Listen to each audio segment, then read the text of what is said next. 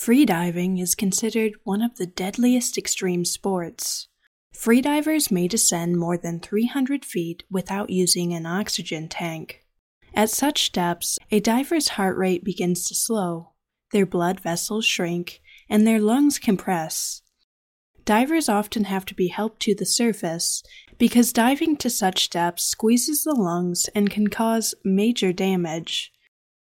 Nicholas Mevoli spent his childhood in Florida and didn't reportedly take his first formal freediving class until 2011, while he was living in Brooklyn, New York, and working as a prop man on set for film and television shows.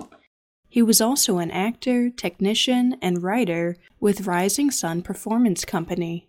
He'd always been gifted in the water, when his uncle took him on a spearfishing and lobster diving trip in the Florida Keys with friends, nine year old Nick could stay underwater longer than any of the men in the boat.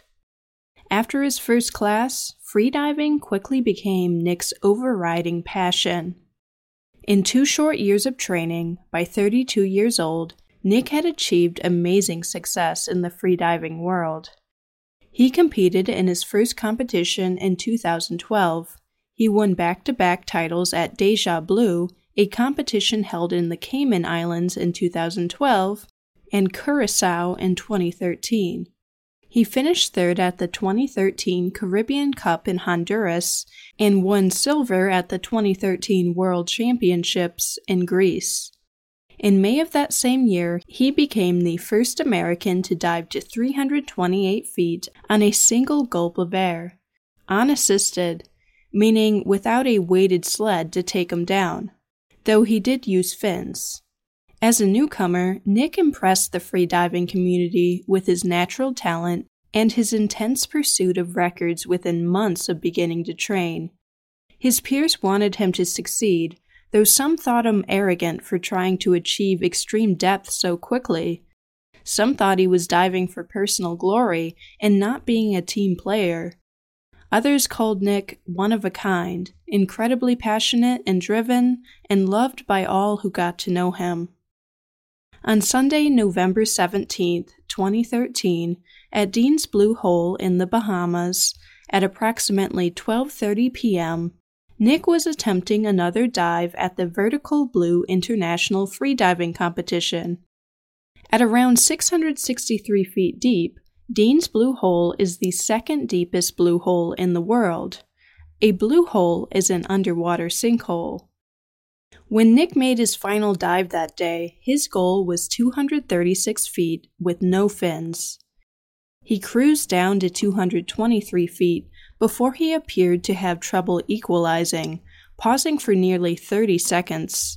But instead of coming back up, he began to descend again in a slow horizontal position, he made it down to the metal plate marking his target depth and then rocketed to the surface. He broke the surface, eyes bulging, clearly in distress. All told, he'd been submerged for 3 minutes and 38 seconds, almost a minute longer than he'd wanted to be. A freediver needs to complete a surface protocol in order for a dive to count. It includes the removal of face equipment an OK hand sign, and a verbal I am OK. Nick was able to give the sign, but he slurred his words and clung to the line. The safety team tried to revive Nick, dragging him out of the water and onto the competition platform, but blood poured from his mouth, and he never regained consciousness. He appeared to have suffered a depth related injury to his lungs. He was rushed to the local health clinic, where he was declared dead at around 1:44 p.m. He was the first athlete to die in an international freediving competition. The 9-day freediving competition was canceled after news of his death. Upon closer examination, the speed at which Nick achieved all his feats likely contributed to his death rather than slowly acclimating his body to the stress of diving over a span of many years, as most competitive freedivers do. He pushed himself unrelentingly hard over mere months. He had a record of pushing himself to lung squeezes and blackouts. His friends came out to say that Nick was deeply troubled in the Bahamas. He was physically and mentally exhausted from a grueling year of training and competing.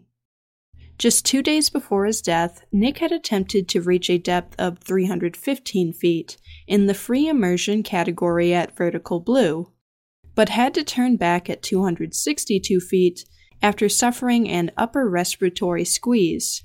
He had been spitting up blood the day before his deadly dive and didn't report it. Two autopsies were conducted on Nick's body. The cause of death was found to be pulmonary hemorrhage due to barotrauma commonly referred to as squeeze among divers. Barotrauma is an injury caused by a change in pressure.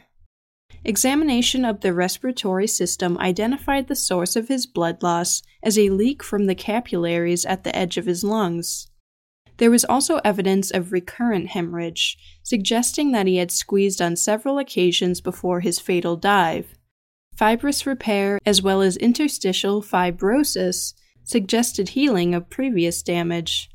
The autopsies concluded that Nick was in good overall health prior to the dive, with no pre existing acute or chronic diseases contributing to the accident. It can be speculated that recent and recurrent squeezes made Nick more prone to further squeezes and were strong contributing factors to his death. Nick was also found to have an enlarged right ventricle, as well as thickened pulmonary arteries, which is common among people with congestive heart failure. Doctors postulate that his heart was forced to work harder to ensure enough gas exchange was occurring in order to compensate for the damage in his lungs.